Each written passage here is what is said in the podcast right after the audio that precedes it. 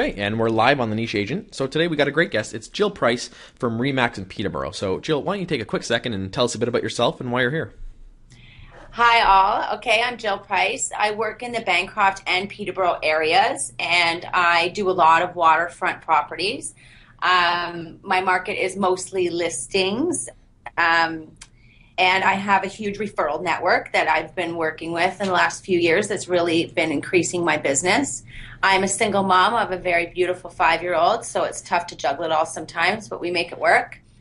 Um, I'm currently the number two agent out of 130 agents at my office, and it took me three years to get there, so I'm proud of that accomplishment. That's about it. Good. So your specialty is Waterfront. okay. So how have you when you got started? Have you always been doing waterfront, or is that something that's new to you, or is that something you've been working on? Yeah, well, I grew up on the water and in um, a community where we have a lake about every five kilometers. So uh, some of my first listings were definitely waterfront. So I have been dealing with waterfront right from the beginning. hmm So uh, why specialize in it just because of that's there's a lot there? Is because of the price point, or is it something you're comfortable with? Is there a reason you wanted to specialize in waterfront properties? I think it just kind of happened that way. I think once you have a few waterfront property listings, you gather a pretty good buyer pool.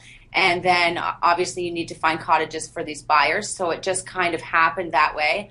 Uh, the price points obviously are a bit more attractive than residential real estate in the small communities.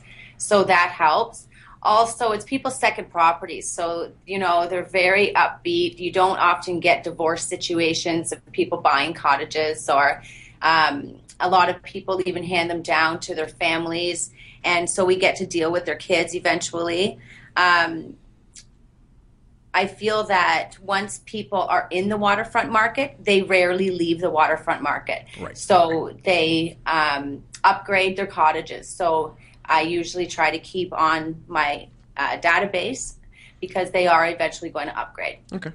So, can you give an example of the kind of numbers you're doing, just so people have a scope of, of what, how much business you're doing, especially with waterfront properties? Uh, sure. I have currently 86 listings. Wow. My goal is to have 100 listings. This has been a goal of mine for quite a few years, and I have not been able to obtain it yet, but I'm still working at it, and I'm confident that I will get there at some point. Um, I sell about, on average, about 60 properties a year. And I would say 70% of those are waterfront. Okay. Now, is it just you? Do you have a, a team, an assistant, anything like that? I have been on my own for the last 10 years, and I current or I recently hired a full-time assistant, a licensed assistant. Okay. She does all of the office work and I do all of the appointments. So she doesn't do my open houses or run with my buyers or go to any listing appointments. She's strictly in the office and helps me with the day-to-day stuff. Wow. Okay. Now, you'd said the majority of your business is listing. So, do you know kind of the proportion of, of listings to buyers? Uh yes. Um I'm about 70 30. Okay. So 70% of my income comes from listings. It's a good good split. Um, so for you, what what is a typical buyer and seller in your area? Like you said, there are obviously cottages. Are they people buying and selling them as homes, or like what's a what's a usual buyer like for you or? Uh, well, about five years ago, I had all the dot com millionaires coming up and buying waterfront properties. And then I saw a lot of young families coming up and buying cottages. I'm now seeing these families uh, rent them out through my cottage rental business in order to offset the, the higher taxes. Uh, but right now, my almost my whole market seems to be retirees from Toronto. so for the listeners who don't know, how far is Toronto from your area? Two and a half hours. Bancroft is two and a half hours from Toronto and two and a half hours also from Ottawa. And then my Peterborough cottages are only an hour and a half from Toronto. Okay. So for you, you said you were taking over a new area. You've got two areas you're working in. Where was your initial area, and, and why the expansion into the other? I was born and raised in Bancroft, and that um, I, I do have a very good uh, business in Bancroft, but I felt in the wintertime the business kind of died, and so did my income. So I broke into the Peterborough area to try to offset the costs in the winter and try to work my Peterborough business a little bit more in the wintertime and Right. up in Bancroft in the summertime. Yep. Yeah, because uh, I mean, my parents had a cottage in, in Bancroft for years, and it is a very cottagey area. It's it's more cottagey than I mean, Peterborough has a lot of waterfront properties, but there's also a city and there's more people day to day. So you or you're you're finding the the winter business is coming from the Peterborough. You said. Yes, it is. People are still coming up in the wintertime and looking at cottages. You know, we do have a lot less harsh winters now, so a lot of people are still shopping in the winter. Some people that are shopping in the winter, I find, are very serious. They're cash buyers. They're wanting to be into their cottage on May long weekend with their families. Wow. So, you know, you do get the odd cottage buyer in the wintertime, but it's definitely um, beneficial to reach out and get some other markets, I think. Okay.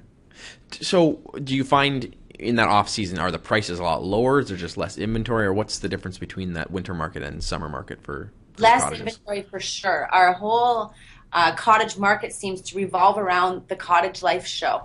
So the cottage life show is usually the last weekend in March, and as agents, we try to convince our sellers, obviously, to try and list before that date so that they will get maximum exposure for their listings.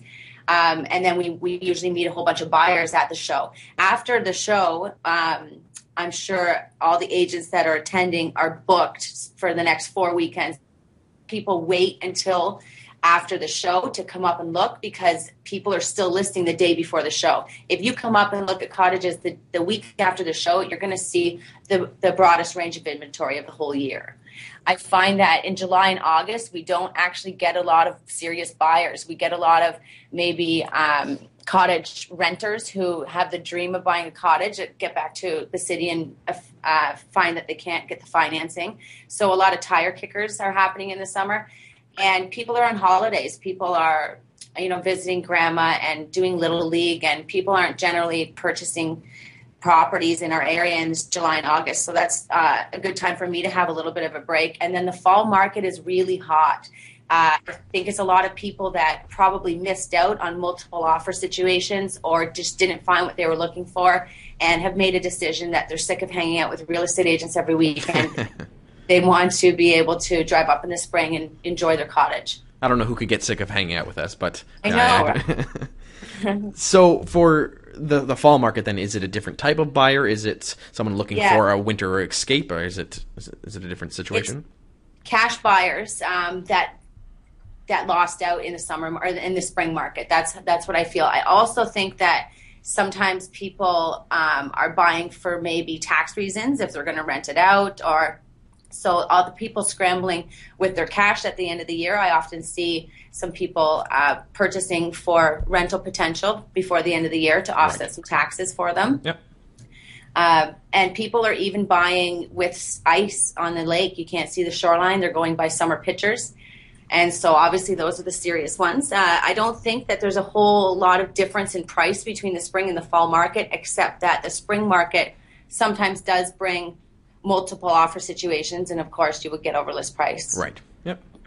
So for you, if you are showing properties in the winter, you had mentioned you have some pretty unique ways. You you take people on snowmobiles and things like that. It's obviously a different experience in the winter showing properties.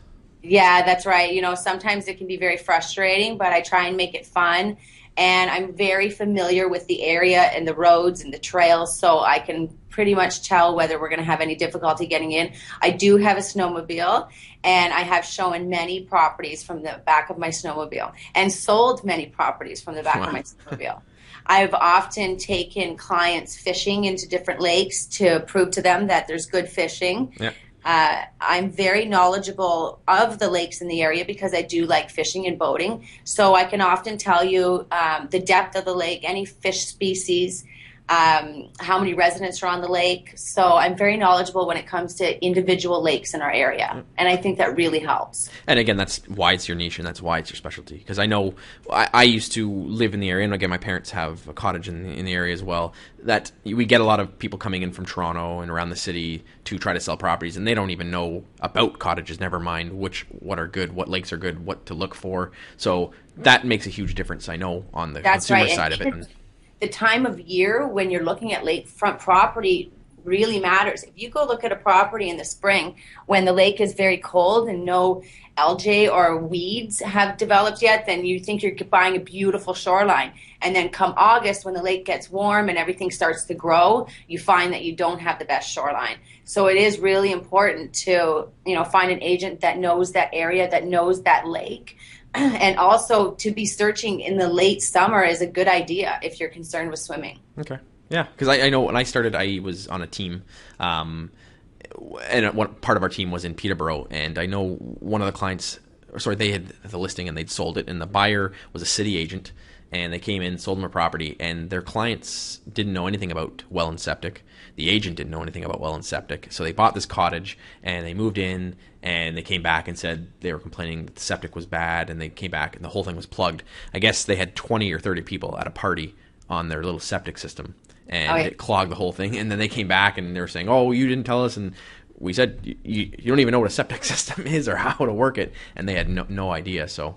Well, that's funny you bring that up too, because that's very seasonable, seasonal as well. If you buy a property in dead winter, there's no way that we can have the septic um, pumped or inspected.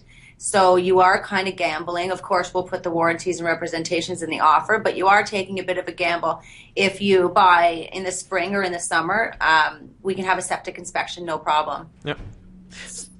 Do you do you find the the types of properties that are people are buying are they buying them with the intention to fix up to hold on to? Like what's people's like i know years ago people would buy a, a family cottage and it would sit for three generations four generations and it'd be passed on. Are, are people taking that more of like I'm going to buy it for six months or six years and hold on to it and sell it, or are people buying still and, and holding for for years? Well, I think like the waterfront market is so good. Like I said, I I see every everybody upgrades. Yes, I see that people come up and buy a starter cottage and gets their foot in the waterfront market, and then I I often almost always see them upgrade a few years later. And mostly people are looking for year round road access. Mm-hmm because they want to be able to cater to these retirees if they were to sell or if or if they're going to become a retiree living up there themselves.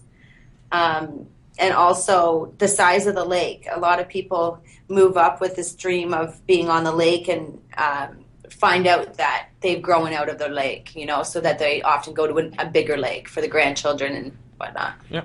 They get bigger toys and they want to have more space to use it. And right. Yeah. Okay, so for you, I want to talk about now a little bit more of the marketing and the business side of it. So, how are you attracting these these sellers? Because that's can be a t- tough thing, especially if they're not around all year. If they are seasonal, that that might be obviously harder than just a traditional residential in home. So, what's yeah. what are you doing to, to get that?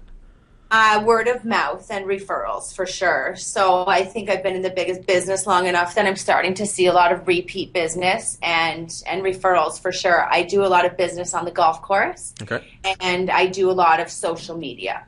Okay, uh, I've kind of uh, steered away from a lot of print advertising, so um, mostly social media. Okay.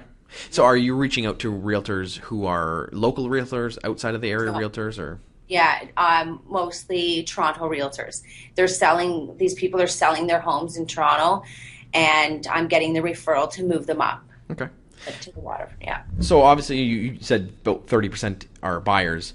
Was that higher in the past and then you've shifted into listings, or have you kind of held that, uh, that percentage?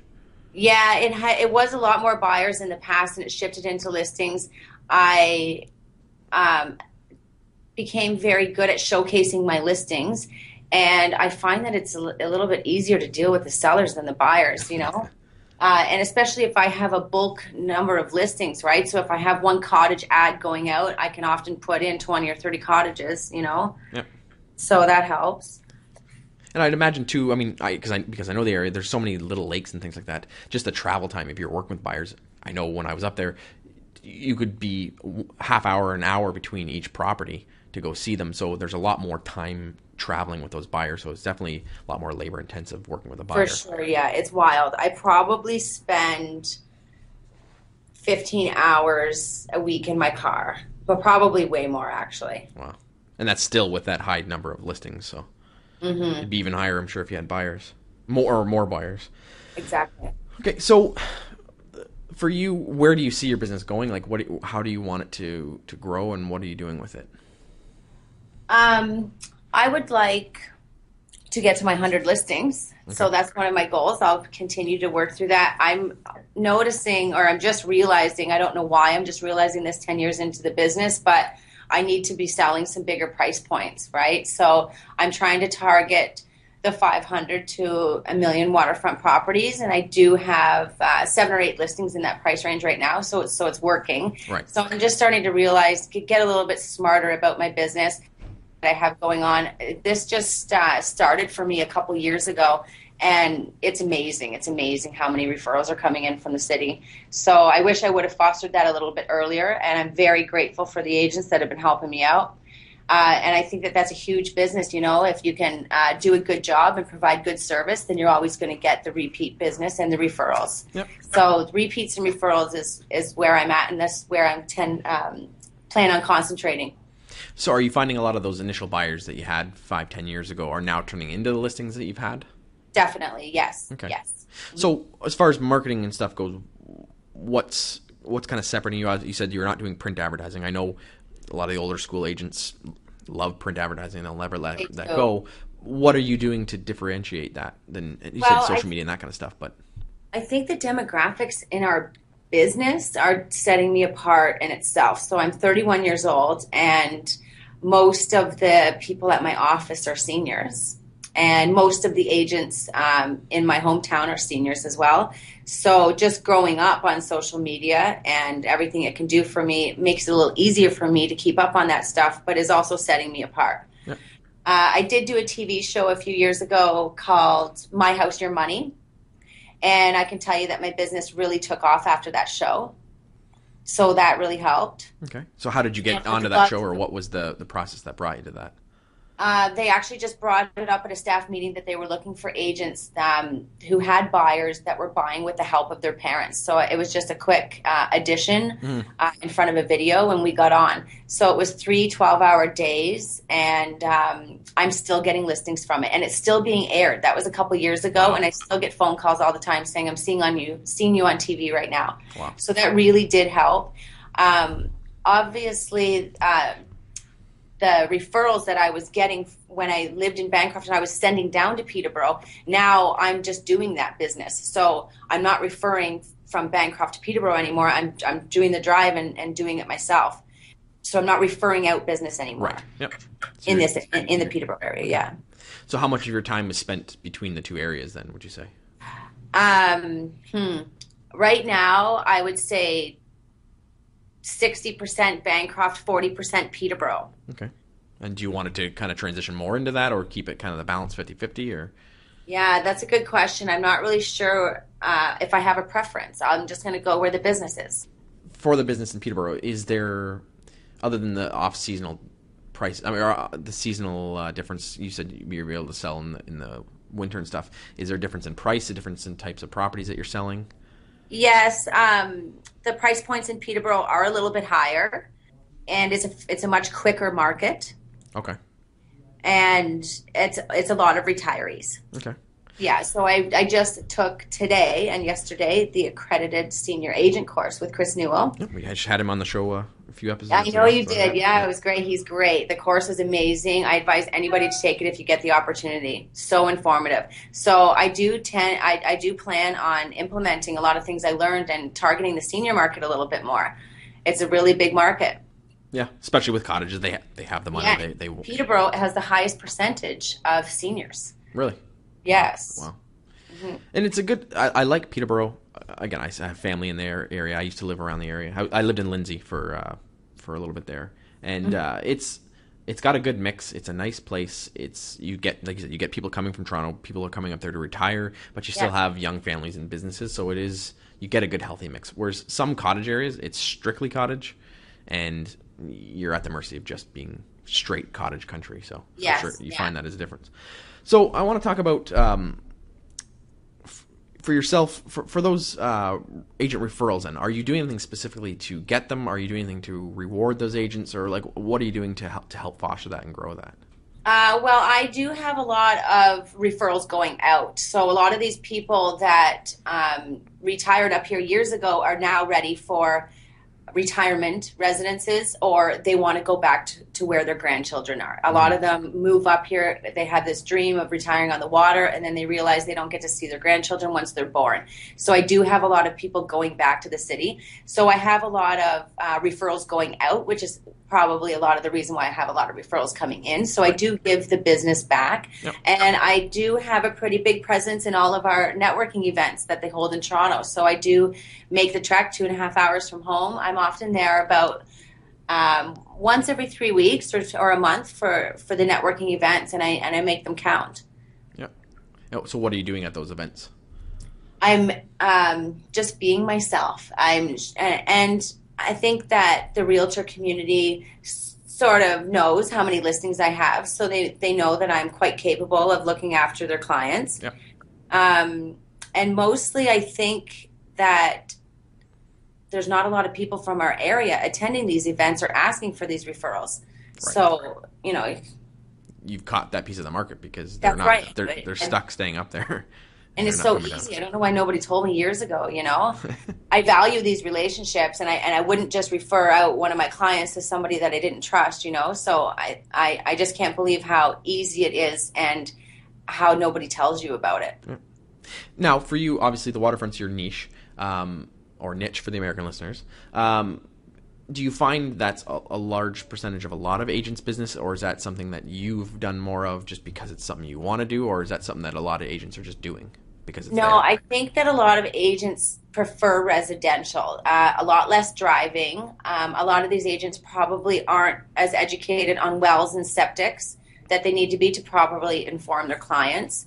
Uh, so I, I think a lot of agents prefer not to go near the waterfront side. They're worried about liability and also cost of driving all around and, you know, um, driving your clients weekend after weekend to find a cottage. I think it's much easier to find somebody a residential house, you know, there's a lot more inventory for that. So I don't think so. No, there's not a lot of um, people competing for this business, I don't think. No, the other thing too is I, I was just thinking about it is you're you're working in that busy time when everyone else is enjoying their cottage and up there and trying to find a cottage. You're out there trying to sell cottages. So when's your you said your downtime is kind of at the end of the summer. Do you do anything in the wintertime to kind of relax or like what's your Oh, sure. You know, I do. I, I am learning balance. I'm I'm starting to learn a little bit more balance, but I do have fun. I love the outdoors, and you can often find me out ice fishing or golfing or on the boat. So I spend a lot of time outside. I have. Um, I live on the water. I live on Baptiste Lake, and the property is western exposure. So when I have a really long day, I go home. I sit on the deck. I watch that sunset. so you're living the dream. That's right. Yeah.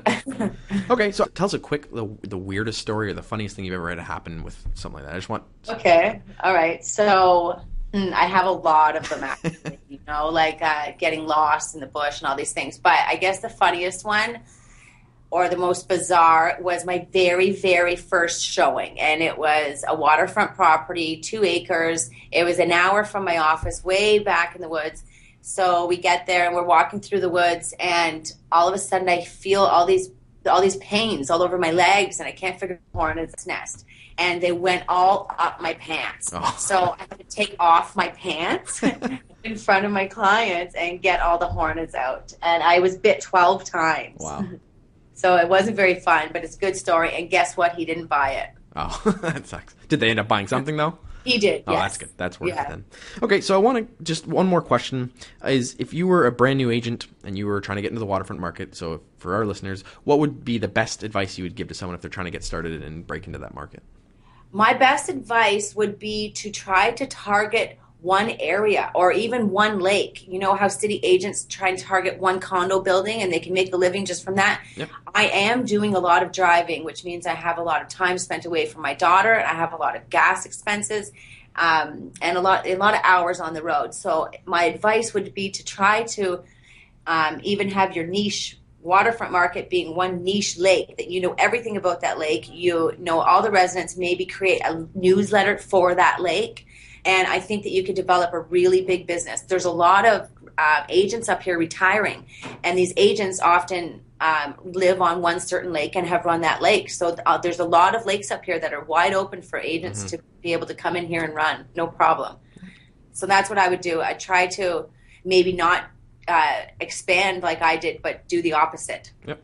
And get focused and make that your niche. That's that's great advice. So, uh, for the listeners, what's the best way for them to get a hold of you or check out what you're doing then? The best way to get a hold of me would be to go to jillprice.ca. There's links there to my Facebook, my Twitter, and um, my LinkedIn pages, so you can have a look there. It's very easy to get a hold of me by text or email. Okay. Sometimes, uh, because of the lack of cell phone service up here, it's a little hard to get a hold of me on the cell phone. But if you text or email, you'll always get a reply within half an hour. Perfect. We appreciate that. So, th- Jill, thank you for being on the show. We uh, appreciate it and uh, enjoy your evening w- with the sunset. Thank you so much, Ryan. Thank you. Thanks for being on the show. Bye. Have a great night.